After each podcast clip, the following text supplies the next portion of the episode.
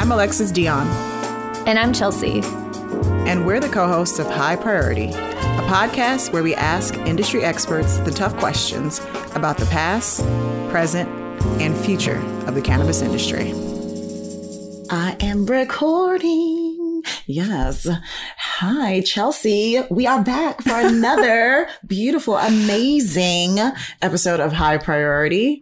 Um, oh God, Alexis, you're in such a great mood. Is it spring or something? You know, it's just kind of one of those days where you're just like, you just kind of reflect on all the, the blessings that you've had and you just want to focus on positivity. And I'm just a ray of positivity right now.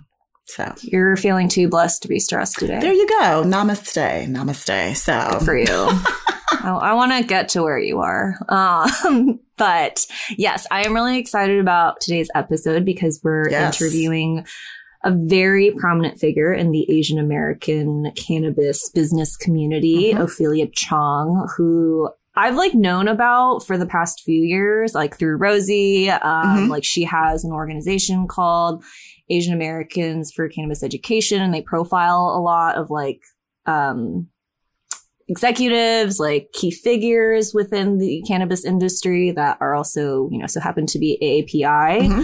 And I um, was invited to one of Ophelia's like networking events a few weeks ago in LA called Potluck Club. Love it. And it was really cool. Um, it was like probably the first time I had been in a room with so many Asian Americans at one time, first of all. So that was already jarring to not be a minority.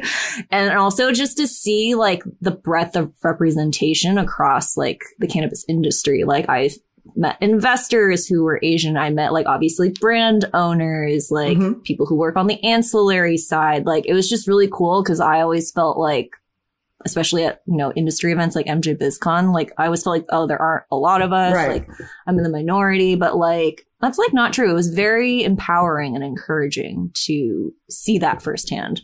No, that's pretty dope. I mean, the fact that we even like have events like this that cater to a particular like cultural group is amazing. Cause like, you know, I went to Black CannaCon in NOLA, mm-hmm. um, back in November and that was I'm pretty sure we pretty much had like the same experience where we're like, wow, we're one of many, but we don't get to see each mm-hmm. other, I guess, uh, more, we don't readily get to see each other as much when we go to these bigger conferences like the MJ BizCon. So yeah, pretty cool. Yeah. And it was, all, it was also very encouraging to just see so many Asian Americans like out and proud about what they work in because like because cannabis is still so taboo in a lot of Asian families and cultures. So like, I mean, just think about the fact that no Asian country has legalized recreational use None. of cannabis yet. None. That's crazy. And obviously that has a ripple effect through a lot of generations. Um,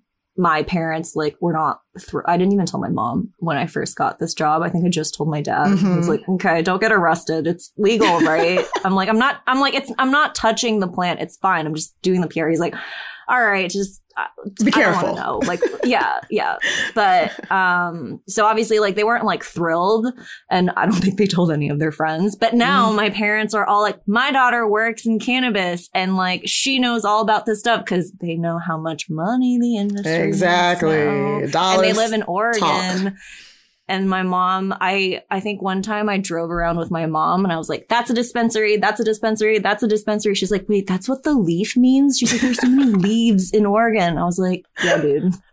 That's funny. She didn't. she didn't really even know the symbols. Out. That's crazy. No, wow. and actually, like a a really, I think a turning point for her was when I pointed out that this Chinese buffet we used to go to, like when I was really little, um, was it like went out of business a few years ago and a dispensary took over and they kept most of the architecture in, oh, inside that's kind of like cool. the interior design and it had like very like like the the restaurant itself had like really was like very ornately decorated and they kept a lot of that old stuff in there and she walked in and i think like something clicked in her brain where uh-huh. she was uh-huh. like oh this is like a legitimate thing. It was like a really pretty like store too, and we went we like left with some like sleepy mints. So wow, it's possible. She went from not even knowing what the leaf meant to mm-hmm. partaking. in the mints. Yes. That's amazing. And also like some finger wagging of like, my Asian daughter should not be working in drugs. And I was like, okay, well, this is how much the money, this is how, how much money the industry is going to make in five years. And she's like, okay, hmm, just not going to say anything then. I get it now. No, I'm glad you kind of touched on like how kind of like just very conservative a lot of the Asian countries are because like I, I read that in January, Thailand became the first um, or the only Southeastern Asian country to decriminalize cannabis. Medical cannabis use is also legalized, but just, just to like decriminalize it in itself, like they, they just did that, right? Like, so yeah. it's, it's a long way to go for a lot of these Asian countries. Yeah, that's a huge deal. Um, and that's definitely not the case in China, where my family is originally from. I would say that like so much of the anti-cannabis stigma like stemmed from China itself because it's obviously like the biggest geopolitical player in mm-hmm. that region. But like even CBD is banned. And I learned this from my mom too. You can't even like bring in or consume hemp seeds in China because like she puts That's hemp insane. seeds in her smoothies every morning and she was like, yeah, like if I brought, if I brought a bag of this for my mom, like back to China, customs would have confiscated it or like done something worse for me. So hemp seeds? Yeah. So Jeez. it's like, it's so, it's just a different world. And I think that people need to like recognize that like it is so normalized in the US, but it is most definitely not the case in other parts of the world that even that may even seem developed you know, to the ordinary person. Right, right, right. Um, and I mean, I also kind of read somewhere, like if we're, we're talking about um, hemp, I read that in 2020, South Korea designated like a particular province. I, I, I, don't know if I'm messing this name up, Gyeongbuk, as a regulation free zone for hemp. So technically now mm. this is like the center of the country's cannabis industry, this one, this one area or province in South Korea. Yeah. Yeah. Hopefully, um, I think CBD is also like legal in some, some capacity in Japan too. So mm-hmm. hopefully mm-hmm. CBD will be the avenue in because, uh, the Asian Asian community loves plant remedies. It's very much in our culture. So mm-hmm. hopefully that will be our way in. And also, we just need to like, we really need more Asian representation um, in the US, specifically in, in, the cannabis industry. I mean, I'm just looking at some of these stats and they're, they're like hurting my head right now. In 2017, according to CNBC, 81% of marijuana business owners in the US were white, 5.7% mm hmm were Hispanic, 4.3% were black, and get this, only 2.4% were Asian. So we yeah. have a representation problem in here. Yeah.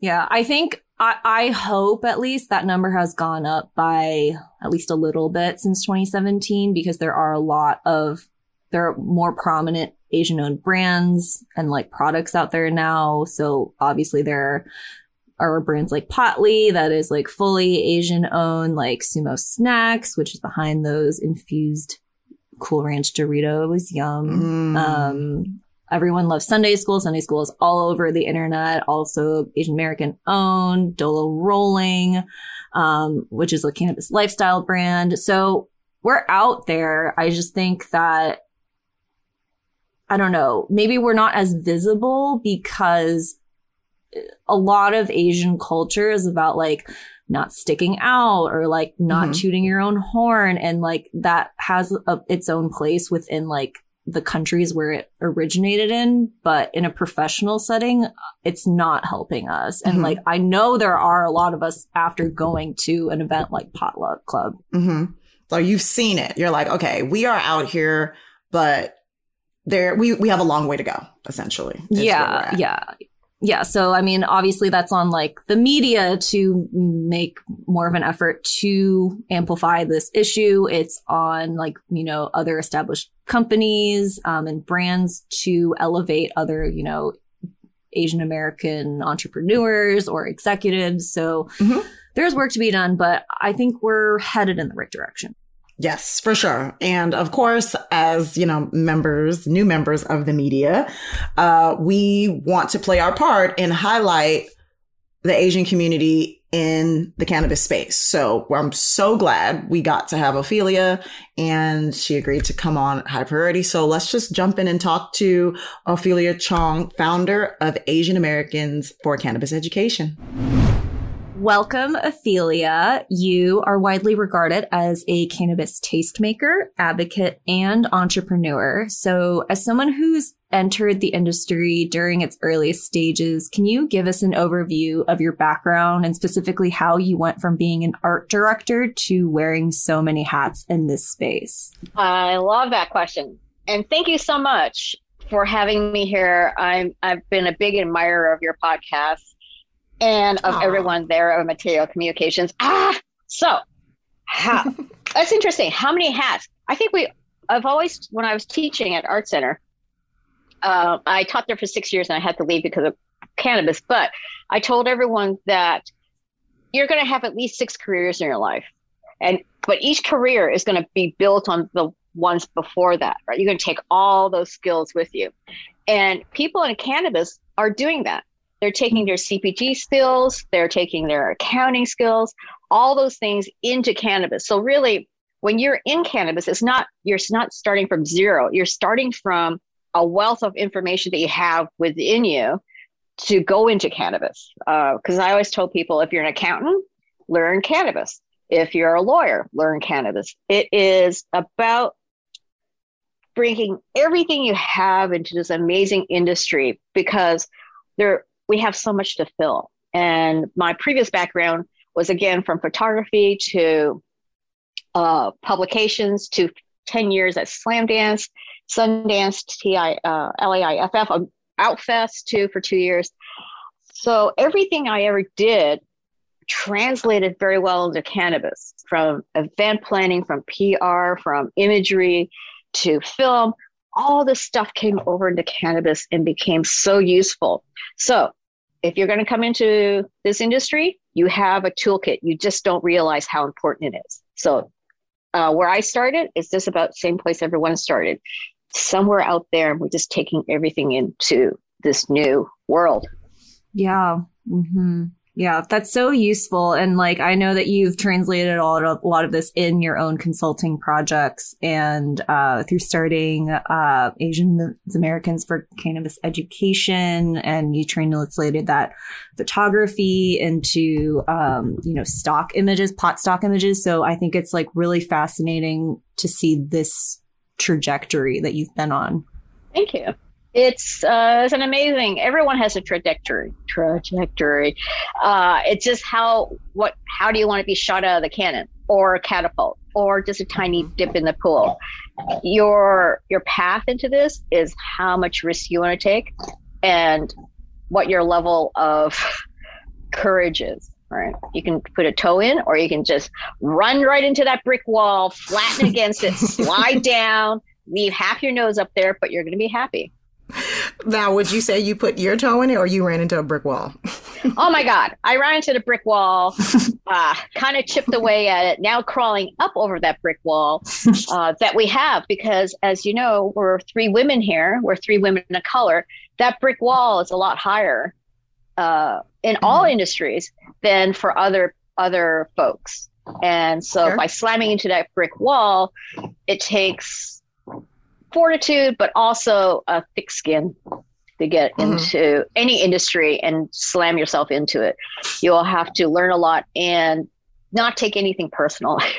Definitely understand that. I mean, well, while we're still on the point of view getting into the industry, um, obviously there are so many different entry points into cannabis, but why did you initially decide to go down the ancillary route versus the plant touching route?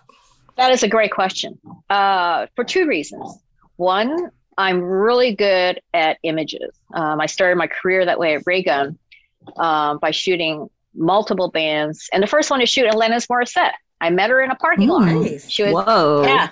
And we sat outside talking about her ex boyfriends, her present boyfriends. I, I loved her album, but I didn't realize she was going to shoot off.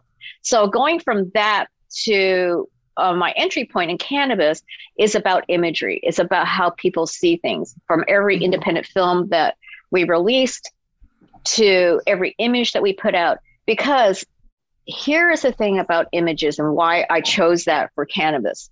We have iconic images in our head. I can tell you the victory kiss. You'll know it's the sailor kissing the nurse on the V Day, right?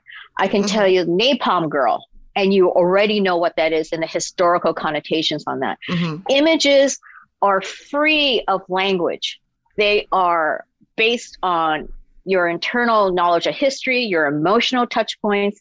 And so for by entering cannabis, why I did was I saw the rampant racism and mm-hmm. misinformation portraying people who use cannabis. Mm-hmm. One of the biggest ones, what spurred me through was a billion dollar company that supplies images around the world. I looked up what stoner and the keywords that you're using, and still, this is the 21st century. The keywords for one image that I selected on an African American man holding a joint was drug dealer, addict, criminal. Mm-hmm. All these words.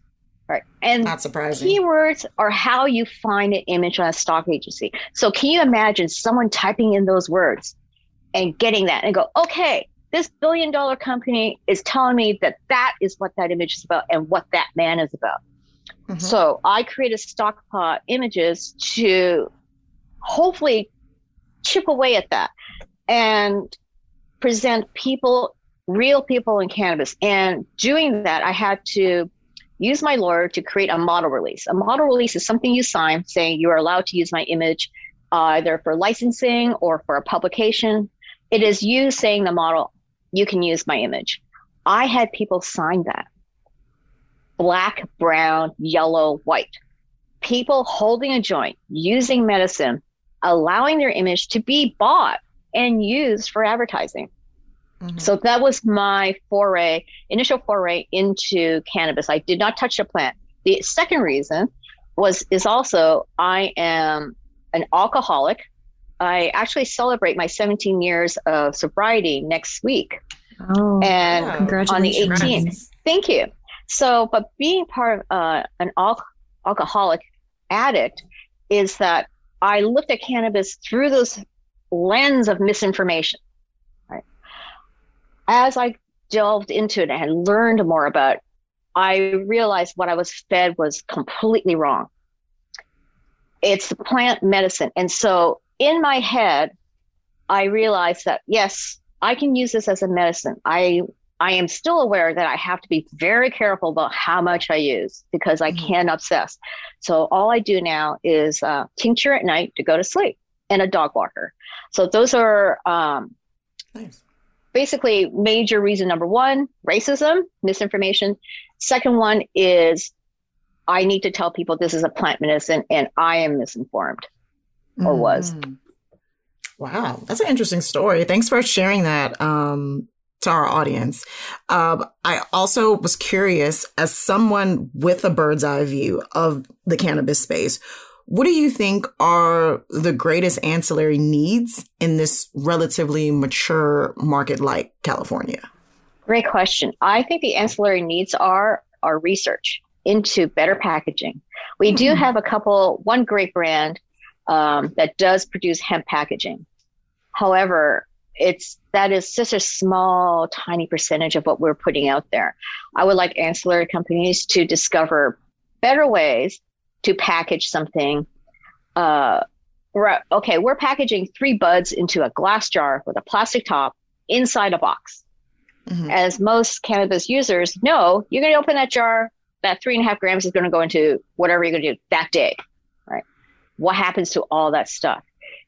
We are a plant medicine community polluting every landfill yeah. for money. And so ancillary needs to change that, but also regulations need to smarten up too. Why do we need a childproof thing on a buds? a kid's going to eat it, right? They're not going to go. There's not some five year old going to go. I'm going to roll this, you know, with my school homework, and I'm going to smoke a giant blunt. So it is over overthinking everything, and so that I would like an ancillary. It's better packaging, and take that better packaging and lobby the mm-hmm. each cannabis regs in every state. Can we do this in a more sane way? I will go into a drug, uh, into a liquor store. Ooh, ha, boom, boom, boom, right? Lip top. Really, right? And a kid mm-hmm. is going to go to that first rather than a jar of buds. And but right. there's no issue there. So mm-hmm. yes, that's what I would like to see. To answer your question, ancillary and packaging. Makes sense. Interesting. Yeah. Good point. Yeah. I mean, yeah, that's the first time we've heard that response, and it makes total sense. Also, I personally hate child-proof packaging because I can't open half of the shit. I'm either YouTubing it or just cutting it open because I've given up. It's child-proof so and Chelsea-proof. oh yeah, yeah there's that. Um, so you've also mentioned in previous interviews going back to this like theme of education about how many other Asian families, not particularly your own, um, but they still harbor these negative views about cannabis use. Like my family is totally like the same way. A lot of other, you know, friends of mine, same deal. So like how did these earlier experiences shape your own understanding of the plant? And what was your family's a reaction when you eventually told them that you work in this industry? Well, I came from a family of Chinese hippies. So, That's so cool. well, in some ways, it. yes. Other ways, yes. I was raised like a feral. Uh, awesome, basically. It was like, who's got food in the neighborhood? I'm going over there, right? Um, so I, my, the way I was raised, I can't really gauge on that. Um, and I have caught my parents smoking weed, but um, I have been asked to help not lobby because I, I don't have a license, but to help educate certain communities in certain areas. Like, say, for instance, there's this a large, well known chain of dispensaries in San Francisco, and they were going for a license in a heavily Asian area. They were having a lot of blowback because the Asians going, no, no, think of the children, blah, blah, blah. Eventually, someone else got the license, uh, but it still happened. And also, I worked in a small city in LA trying to educate the locals too, the Asian locals, on what cannabis is. And we did panels and things, et cetera, et cetera. The reason why Asians, especially Chinese, are against cannabis is because of our, our President Nixon. To get into the UN, the Chinese, China had to adopt our Schedule One because Nixon went on a rant just basically to arrest everybody. And so that was one of the conditions. So they adopted it because before that, China was using in that area, you know, if we're not looking at borders, for 10,000 years, right? It might not be as strong as what we have now because it's used as an anesthetic. Probably what they were growing back then maybe hit 5%, 10%. We're not not hitting 37% like we are now on flour or 100% on distillate. So it was more, uh, it was just a non genetic, just a genetic plant that no one messed with. So we used it. Once China adopted that, that became the propaganda that spread out through Asia. Right. However, the tide is changing, and Thailand is uh, now illegal. Korea, South Korea is thinking about it, but with that indoctrination in China, it was so your children are going to be drug addicts. They're not going to look after you because in China, Chinese philosophy or Confucian, the children always looks after the parents. So the parents raise kids with good jobs so that they can then move into with the kids and the, the kids will look after them till they die. So Chinese thinking, if my kid's a stoner, we'll never be looked after. We're going to die in poverty. So this whole mess of propaganda just spun um, that drugs will take you to hell. Drugs will make your children criminals and not you won't be supported. So it's it's this mindset. Um, so what I found was also there were certain groups, religious groups, who were very anti, but they they had laminated cards with their own speaking points at every city council that I sat in. He asked the same question What about the children? But every time I heard that, I think, girlfriend, we're selling to your kids, right? or your your kids are actually hiding that stuff somewhere. So really, you're not going to get too far with this. So basically, that is why it was it's it was political, it was propaganda, it was not about the medicine, why Asians are so fearful of cannabis and everything else because we were taught to. We were taught to for political and economic reasons, not for anything else. Wow. I totally did not make that Nixon connection at all. I thought it was more of like an honor shame. I'm sure honor shame society plays some role in that as well. Um, I have like a very core memory from like when I was a teenager, like Jackie Chan's son got arrested for like marijuana possession or something in Hong Kong. And it was like all over the Chinese news. And I remember my dad being like, don't you ever like be like this. Like your, your life's going to go down the shitter or whatever. So like, obviously when I got a job in cannabis, I like didn't tell him. So like, I totally see it's just, it's so rampant and like all of this totally makes sense. And, and the thing is, if you ask them, where's the logic in that? And they can't mm-hmm. explain it to you they can it's just what i heard. It's what i was taught when i was growing up. Blah yeah. blah. Blah but the thing is so it's only a, a, small only the last two generations right from 1976 um that was born into that.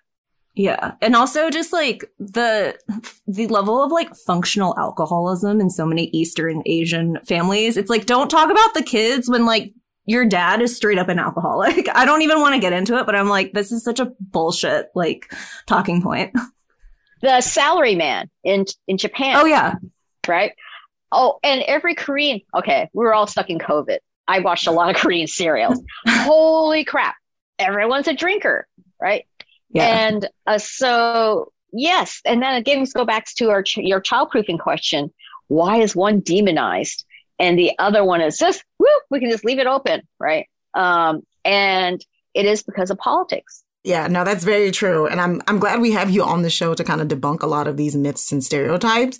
And since we're on this category of challenging existing stigmas, how do initiatives like Stock Pot images and Asian Americans for cannabis education drive more constructive conversations around cannabis use?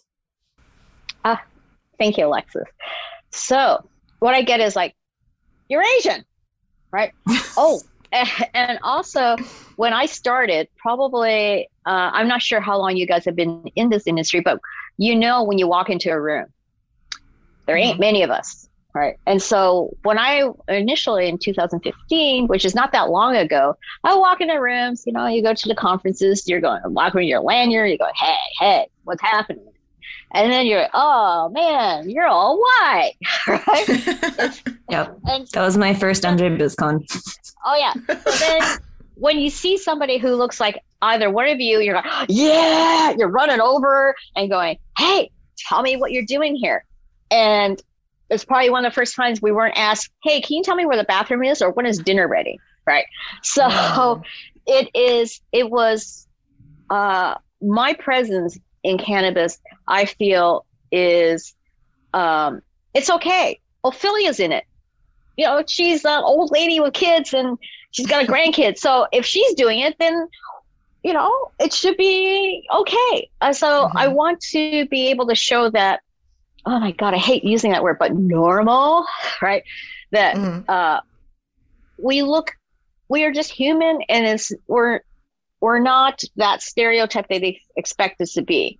Unfortunately, that stereotype is a comedic joke, right? Mm-hmm. Uh, in every film. And that's how some Asian parents see people who smoke weed, like Seth Rogen, right? Mm-hmm. Or any other character in a film um, that has to be using cannabis, but they never make anything about someone being drunk, right? Mm. Uh, so they don't pick that up.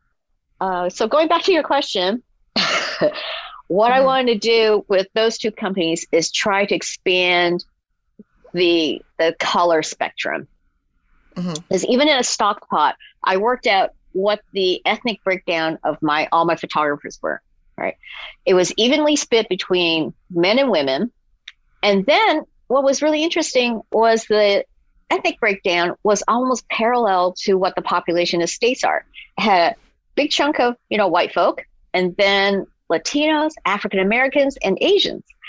So it was very diverse. Um, of course, why I probably had more um, white photographers is because they weren't they didn't weren't traumatized by mm-hmm. cannabis in their own lives, right? Uh, from Asians, we have a different trauma.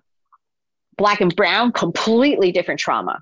So to ask them to go shoot weed, to photograph, you're thinking, just be careful, right? Don't be too apparent because if I had a white guy there and a black guy there, they're going to arrest the black guy for shooting it. The white guys go, ah, homies, how's it going? So that is also part of the problem too of cannabis is that by us three being present, we show that we are here and come on in, right? We become the the guides to everyone after us. Mm-hmm. And outside of us just, I guess, showing up and doing this podcast and educating people, like, how would you say are like the other tactful ways that we can start candid conversations about cannabis with our family, especially being um, people, you know, that are BIPOC? Like, how do how do we how do we do that? Ooh, that's a really. Uh, I don't think there's a single answer. You basically have to go through family therapy, right? who who that's real of your yeah of your parents which one do you talk to the most honestly right that's the one i would go to mm-hmm. first or which one of your siblings are you closest to that you talk most honestly with and then mm-hmm. you start building what you would call your allies so always go for the easiest ones 1st mm-hmm. convince them and then they will help you convince the rest but here's one thing that usually convinces most family members how much money is in the business. That usually That's trumps true. everything. And I That's very don't want to use that word, but it it nor because in in Asians when you tell them this is how much the ancillary company is making. Like for instance, one very amazing top flight battery pen company. They just sold for 6.2 million, owned by two Asian American men right? So when you see that, you go, oh, wait a minute, maybe there's something not so bad about this, right? and so, yeah. So when you put it in in form of economics, people change because mm-hmm. all of a mm-hmm. sudden you're flipping them into, oh, you can make money from this. It's legal. So it kind of the little dominoes start floating across. Mm-hmm. I totally agree. I think my dad's in was definitely the stock market. Mm-hmm. Um, and then for my mom, it was like the wellness side because you know moms always want to get their beauty sleep, and I'll be like, just take this mint. It's fine. It's their CBN. It's it's you're, you're not going to get addicted. It's it's fine. And like seriously, th- those are the two avenues. So totally agree with the financial avenue. I feel like dads love that. It's exactly the same thing. My my parents, my dad started investing in Canopy in 2015, and then a couple other uh, ones, and he said, "Oh, this is amazing!" and so the second year, he cashed out some of his stocks, and he said, "We're all going on vacation, right?" So they saw all of a sudden, wait a minute. Okay, first you got to flip on the light. It's legal wherever it is. And then the next thing you once you flip on the light, you show them all the furniture in there. This is what it bought, right? Legally, I'm paying taxes on this. This is supporting me. And eventually, will support you in the future. So that's when the flip the switch. It is when you start going, I'm smoking weed. No, I'm making money, and then mm-hmm. with weed. It's a great step. yeah, yeah, good game plan. Um, so I know that uh, Asian American representation uh, is pretty, you know, widespread in a number of lucrative high growth sectors like tech, finance, medicine, but not so much within the cannabis industry. Um, what do you think is driving this lack of res- representation, and how can the industry attract more Asian American talent? I I don't think there's a lack. They just don't know about us, right? We're not that. Uh, say, for instance, at Potluck, like the 1st mm-hmm. one, I had a guest list of only 46. At the end of the night, I had 98. Right. Wow. second one, it was 140. And there were all Asians in in the cannabis industry. And plus, what was interesting, I had a lot of non-Asians. Can we come too? And I thought, well, if you're Asian adjacent and you're a supporter, then yes, you can come. Right. Um, I don't think people know, realize how many of us are in the industry from CMOs to VPs to CEOs to research, right? Look at Vertosa. I mean, there's so many companies headed up by Asians, Meadow, Trees, uh, in, in tech, uh, Heart Jane. It, it is in, Leafly, right? We don't look, right? We only see what's put in front of us. And mm-hmm. what's put in front of us are is MedMen or any other company that is, is those dudes, right? Those dudes need to say, oh, yeah, and right next to me is blank, blank, blank, right? Because even Sherbinski, Stephen Kim came from Burger King, right? So we're here, we're just maybe invisible to people. That makes a lot of sense. I mean, because even like we work um, on Agrify, and that is a, a huge business that's ancillary that is also run by an Asian man. So yeah, it's like Age, the Asian population is there, but how can we work to make sure that people are paying attention, right? So I'm glad, you know, we have you on here to kind of talk through this with us. Um, and just going further into this, like, what advice do you have for any of the Asian American listeners that we have who are interested in cannabis, but are on the fence and not sure where to start? That's really interesting. Uh, first would be what are they on the fence about, right? Um, because there's so many. What we just spoke about: family, mm-hmm. uh, risk, risk factor. Uh, will I fit in? So there's a lot of thinking because I work with a lot of Asians who came from finance uh, and are trying to go for licenses or and they say, well, um, you can't say my name on ACE, but I'm doing this, uh, or can you take, can you um, take my interview down because I think my parents are going to see it. So there's still a little bit of stigma in mm-hmm. there. But however, to get more of us out there is to gather, but also minorities are invisible. When we walk into a room, we're invisible. Unless we're in a big cluster, right? Because then there's a bunch of us and we walk in and go, oh, look at that cluster of whatever over there. You know, what's happening. If we're just a lone female color walking around, basically we're invisible. They all all these dudes want to talk to that dude over there, or I that dude runs this thing or that.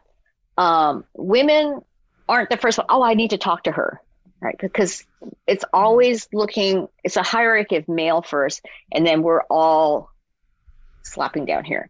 It's because mm-hmm. oh, that's a woman who's a minority. What could she own, right? What's she doing here? Um, so it is more not educating our groups is basically educating everyone else out there our value, right? And mm-hmm. overlooking that, the sort of getting beyond your visual biases. Mm. And yeah, and speaking of just like the importance of coming together through events like Potluck Club, which I was like fortunate enough to join um, in LA a few weeks ago. Super cool. But like when you first thought of the idea, what kind of networking experience were you trying to create? And what can attendees expect from future gatherings? Oh, okay. So we three have all been to a lot of events, right? All mm-hmm. that stuff. And um, in the early days of cannabis, it always started sound bath, yoga, speakers, all this stuff, right? And so you got to truck through all that, but really you're all there for networking. Right? So what I learned is to, we don't do any of that. Uh, it says free reign. Everyone get in there. It's a mosh pit. Introduce yourself. Find people. Um, because it is about gathering and networking. If you throw in too many elements in there, like, oh, we have three speakers tonight, so everyone shut up and listen, right? It doesn't work because no one ever listens. Um, and it everyone just wants to meet everyone. Everyone networks. So our events are just big happy things. Is come on in, talk to someone, meet someone, and and look, you can meet someone new. The funny thing, okay, this is very short. Someone who went to potluck and said, "Oh, I I talked to this one guy, and he has a co-packing place. I think his name is James." And I said, "Well, what else can you give me?" Well, he's Asian. oh my I, god! I said, and he and, and he's got a round face. Oh no! Uh, oh wow! Oh no! I said, girl, I said, girlfriend, we all have round faces, and we're all Asian that night. Can you give me a little bit more hint?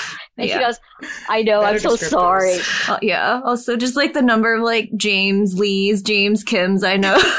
That's just not helpful. No, but that is, but on, on a flip side, that is the most amazing thing because in a normal thing, it'd be like, there was a black dude there or there was an Asian guy. Oh yeah, that was the only one there. Mm-hmm. So we mm. we know, right? But mm-hmm. the the the fun part of it is that they're all like that. Right? Mm-hmm. We never get to say that. Which one? so I found that funny but also very um, heartwarming because we all are together and we we all are have our experiences but there's none like oh that there was that one chinese guy there what's his name? Wahoo, yeehaw, what was it? You know, he had a so it's it was amazing to think which one. like there were so yeah. many.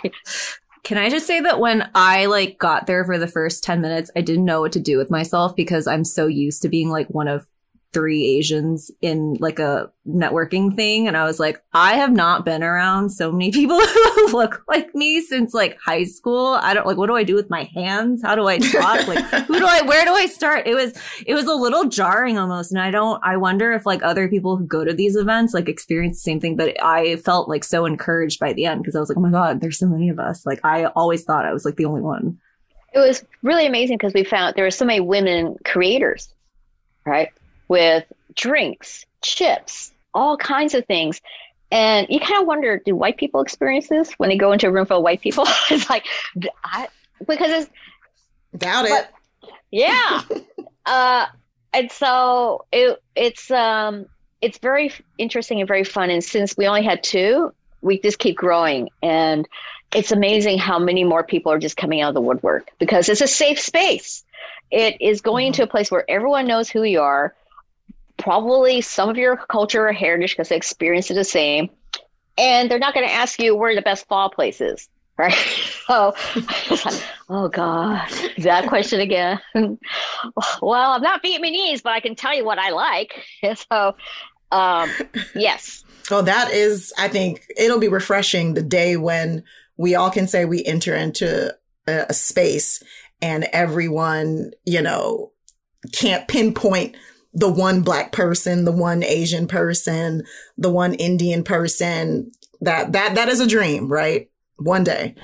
Um, and since we're on lack of diversity, let's just continue that. Um, lack of diversity remains obviously a huge issue in the industry. Um, but how can Asian owned companies and organizations make this space more accessible to all minority communities? And are there any particular brands or organizations that have stood out on this front? Oh, uh, Imelda from Pure Beauty. Mm-hmm. It, I believe her company is either 75 or 80% female. Also, wow. it is on the full, uh, it is Benetton colors there. There's a bit of everybody in that in that office. Mm-hmm. Uh, so that is what you were talking about we, what you just said, Alexis, going into a room and it's not this one da da da. It is this whole encompassed ecosystem of people. Mm-hmm. So yes, I think cannabis is more open to that because I, I've seen um, initiatives to hire people of color in cannabis, but also maybe not enough either. Uh, that's going back to Chelsea's question: How can we bring more people in? Because we need those skills. We need the marketing. We need the CPG. Um, also sales, CM, mm-hmm. CRMs, P&Ls. A lot of these cannabis companies, when they first opened, did not even have that. So there are a lot of skills that need to be brought in to to guarantee these companies' future. Because if they don't mm-hmm. have any of that, how are they going to run it and how do they get investment? Uh, so we do need more people who have those skills and are just look at cannabis as an industry. It's just a commodity, right?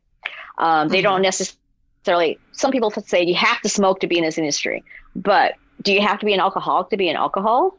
I don't know. Or maybe do you have to mm-hmm. drink right. to be an alcohol? Maybe. Yes, I can see that, but um, I think it's a very it's a litmus test that was done very early in the industry. If you don't smoke, we don't trust you because that's basically a narc, right? A narc wouldn't. So mm-hmm. Now I think it is. You don't necessarily have to smoke. You just have to have really kick-ass skills to get that company into the black. Mm-hmm. Mm-hmm. I get that. Yeah. And when you're either seeking out talent or like trying to build that network, um, when you first started out, um, what qualities did you look for in potential business partners or just like other peers in the industry that you wanted to connect with? I connected with a lot of women. I gravitated to women because we had shared footing. Right. We're entering industry where we didn't know where it's going to go. And also it was was it expanding? Is it closed? What is it? So I really gravitated to mostly women founders and that's where I stayed in the industry. They they were my muses, they were my inspiration, they were my support group and they all became amazing friends. I've found in this industry I've built more relationships with women that I know are going to be lifetime than any other ones that I've been in. Mm. I'm not sure it's because they decided to go into cannabis and take that little bit of a risk. Maybe it was because then they will risk more in their relationships. Mm. So I'm trying to equate that, but um, it is about being with women in this industry. I found them to be the most supportive and mm-hmm. very little sort of with men it was just always odd I mean, I, I work with a lot of men, but it is, I'm not sure how to describe that. I just found a simpler language with women. We cut to the chase. With men, there was mm-hmm. a little bit more, but also too, I didn't need to be taken care of, but men seem to have this maybe in their genetics that, oh, I'm going to help that little lady. Like, all right. So I took advantage of that too. okay. Nothing wrong with that. Yeah. Right? So, yeah, I guess the lesson is just to find people who are on your same wavelength and just to trust your gut. Mm-hmm. Yeah, because there's nothing for us to go on. We're such a nascent industry. Um, um mm-hmm. the community itself is hundreds of years old, but the industry is so new that mm-hmm. We don't know that many people have longevity. Right? Mm. That'll be longevity is ten years. We're not there yet. We will be. We'll be soon. But yes, you're right. We're not, we're not quite there. Um, and also, as someone who's watched the industry right out of its highs and lows, what do you believe determines a cannabis startup's long term success? Uh, this goes back to our uh, one of the earlier questions. Who would come into this? So I would hire the best accountant. I would mm-hmm. hire the best COO uh, I would hire someone who has sales ability in another industry similar, say tobacco or liquor, who understands mm. distribution. I would not hire friends because they're fun, because eventually your friends will start will end up suing each other. You oh, hire people who know what they're doing. You they're uh, you work with them. You don't live and eat with them. You just you need a team that works. You don't need a team of bros. Uh, and so I would do a deep search for all those mm-hmm. people who know what they're doing. It's like, say, for instance, Stephen Kim at um, the CEO of Sherbinski's. He was international for Burger King. He knows how to open. He knows how to create new products, and he knows how to sell it in different countries and different tastes. So same with weed. The mm-hmm. East Coast loves gassy and diesel right Right now in California, we're ending the fruity space phase. We're probably going to go back to OGs, but uh, understanding the taste profiles and how fast it can change is something also that you need to hire someone for. And that's not necessarily someone in cannabis, someone who just knows their research, can call, can knows where to dig up this info. And and mm-hmm. that's people who were in other industries and agencies. Diageo, um, any huge brand, CPG, yeah, health and beauty. Mm. I love that. That's a really good um, insight for us. Yeah, don't hire your friends. yeah, we've we've heard that from other people too. So I, I think I think you're onto something there. yeah, I actually have a personal story with that where I actually met someone at an event in Miami. It was a tech event in Miami, and he was telling me that he's suing. It was three uh, co-founders, and he's suing the other one of the co-founders who is also in a romantic relationship with the other co-founder and now they're no longer best friends so messy messy situation. Mess. Um, very messy, no there's very so messy. many stories of companies imploding like that. Mm. and uh yeah theranos is one of them right? You don't sleep with your your ceo good point. Well now that we have gotten the serious questions out of the way, we are going to dive into I Got Five on it, where we ask the fun questions. Uh, so these are rapid fire questions. Um, and just let us know when you're ready. Um, so if you could infuse any, uh, sorry, if you could infuse cannabis into any food or drink, what would it be? Toothpaste. Toothpaste. Oh wow! What's the next Wait. answer? Toothpaste. How would that work? Would well, you eat it? You, no, you. Well, basically, you're brushing your teeth. Maybe like Sensodyne, that toothpaste, right? That's for people yeah. sensitive tooth. If you have THC in there, you're just getting a little bit of infusion directly into your gums. It's sublingual, and it'll make you brush your teeth more. Okay, that's an incentive to brush my teeth. Okay, you I might be it. onto something. I hate brushing my teeth, so maybe that yeah, would actually fun. make me do it. Can you imagine standing there for half an hour? Ah, yeah, oh yeah, oh yeah, with your Oral B going, yeah, this is good. I would have like the like the cleanest teeth in the world, I, and okay. then maybe you can expand to floss. I like how you think. Aha! I love it. All right, next question. What is your ideal setting to enjoy cannabis? My backyard. At the end of a long day, my treat is to have a little dog walker and I sit outside my backyard. But, girls, I discovered, don't ask me how, on Amazon, there was uh, a, a hot tub that was discounted from 600 bucks to 388 It's a blow up one. And it's oh got God. a heater and it's got bubbles and I thought, this is the price of what someone would pay for shoes. So I bought myself a hot tub. Oh, and oh, because normally nice. I don't buy anything for myself. So now I go sit out in that hot tub at night, smoke a joint, go wow. in the bubbles like this. That's the vibe. And pull around. and then I put solar lights all around it, twinkly ones, the ones oh. that change oh. colors. So when I'm in my hot tub, I am traveling the universe so that is what I do at the end of the day with a little dog walker. One oh, the other day I, I dropped it accidentally, so it's oh, like had to grab it for when oh, okay.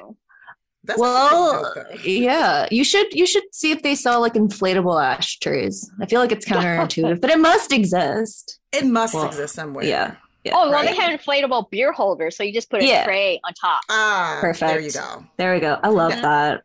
Mm-hmm. But now, I like, that. I need to know: mm-hmm. is this hot tub like just a hot tub for one, or can multiple oh, people join oh, in? Oh my god! In the picture online, they photoshopped four people into the picture. There's hella, and the Photoshop is really weird because they all had different angles on them, but they were all sliced in. And I was in the hot tub. And I was like, hella no way you can get four people in there. Maybe four really vertically challenged people in here, um, two small people, or just one happy Asian. So right now it's just the one happy Asian. Okay. Well, Noted. yeah. I think that's fine because if it's you time, then it should just be you in that hot tub. Oh yeah, yeah. Hashtag self care. Yeah, there mm-hmm. we go. Literally the definition of self care. Um, what is next question? What is your biggest cannabis related pet peeve? packaging, probably.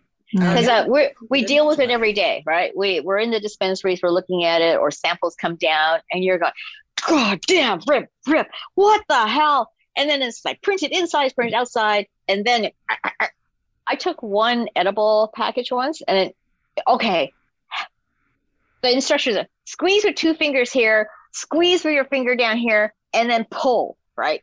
And I'm thinking uh annoying. Wait a minute, right? So cleaver's coming out. doing this, like pulling. And finally, I just got so mad. I took out my Chinese cleaver. Yeah. I took it outside and I just chopped it in half. And then I just poured everything out because who's got okay, if you're trying to sell this to old people and saying you, you need to go sleep and stuff, I would take the package, open it for grandma, put it in a jar for her and give it to her. Totally. It is um it is babysitting adults. um we uh, uh, uh yeah. So I mean, can you imagine uh a wine snob having to put two thumbs on one side of the rim Mm-mm. and then a thumb on top and then pushing down at the same time counterclockwise. No, it, no way. You would never do that. That would never work. Yeah. So that's my pet I, mean, I would literally throw the bottle away. Like I'm done. Mm-hmm. Actually. Oh yeah, yeah. um, next question: If you could smoke with any celeb, dead or alive, who would it be and why? Oh, that's such a good question. Um, for some reason, Mao Zedong came up in my head. I don't know. Oh my god. I know. Okay, wait. Uh, who who is this person? Oh, Mao like chair is a like Chairman Mao.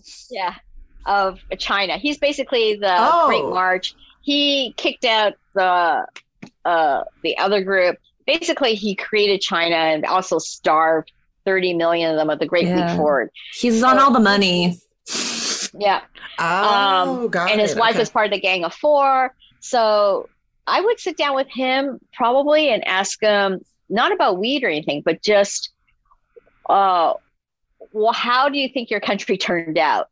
right? Because, mm. uh, damn, it's it's it's uh it's a schizophrenic country. We flip from one to the other, uh, but manage to keep everyone in tow, which is yeah. But then again, that says a lot about Asian culture. Is that we just are in lockstep because we like things to be comfortable and we don't want things to change and we don't want to take that risk.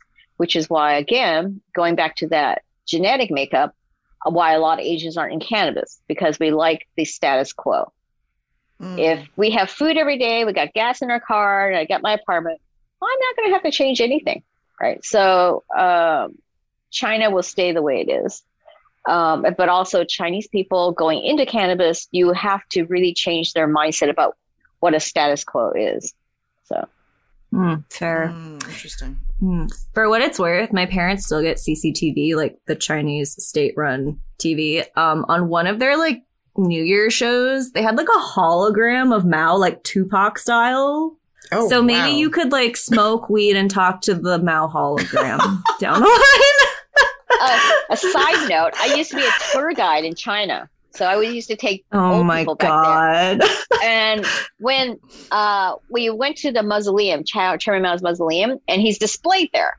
But he's yeah. not anymore because he's fallen apart. But in the early years, you would you would go in and be really respectful because it's dark, it's lit. All the guards, you know, the red guards there, very respectful. You kind of walk by. You can't laugh, you can't giggle, you can't talk anything. Truck, truck, truck. Mm. Think, oh my god, he looks like a piece of plastic fruit. Right and you're walking by. So that was my that's closest I got to him. Uh, uh, dead plastic fruit, Chairman Mao. Ew. Not too shabby. Okay. All right. Well, on that note, last question: What is your go-to high snack? Oh, not snack. plastic fruit. Yeah, please oh. no. Oh, one of my favorite edibles is that the question? Oh no, like your favorite like munchie. Like, what's your favorite thing to eat when you're high? Oh, uh, probably cookies because that's the easiest thing mm. to grab. Um, I'm not a big pizza person. Mm-hmm. I just like mm-hmm. little bites. Um, or let's see, what do I? Or fruit. It's really weird. I love fruit, so I eat a mm-hmm. lot of oranges. I think that's maybe nice. Asian too, because we always had eight apples and oranges in there.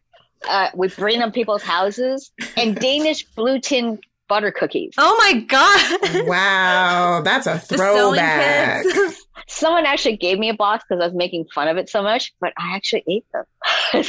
but they didn't. They're so good. They, yeah. Well, in this tin, the favorite ones I had were the shortcake ones with the little currants in there. Yes. This box didn't have them, right? So I opened the box. I go, I finally no. get to eat this without getting the shit beaten out of me by my mother.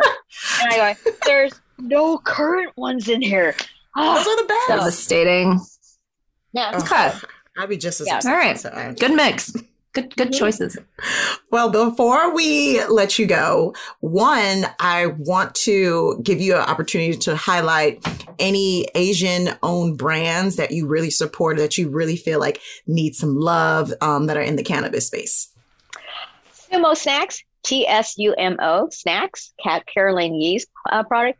Day, uh, Lim Sundae School, of course. Um, also, Asian owned all I Heart Jane. Um, oh my word, who else Asian brands do I love?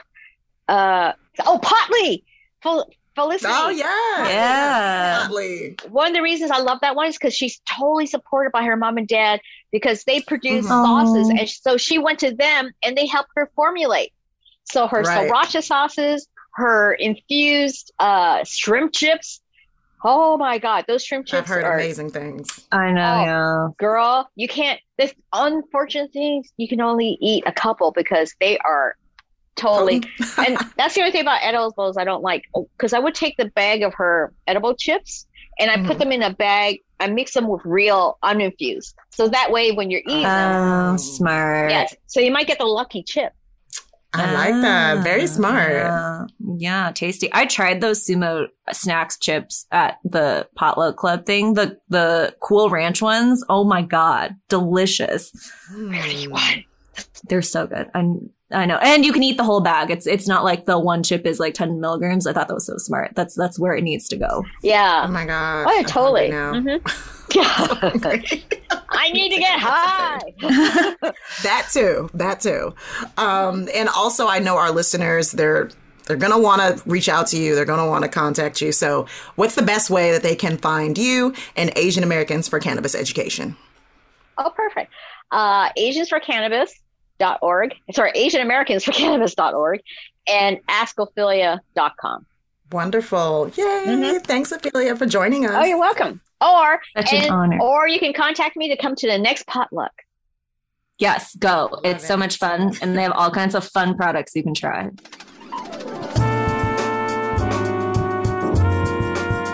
Thanks again for listening to High Priority.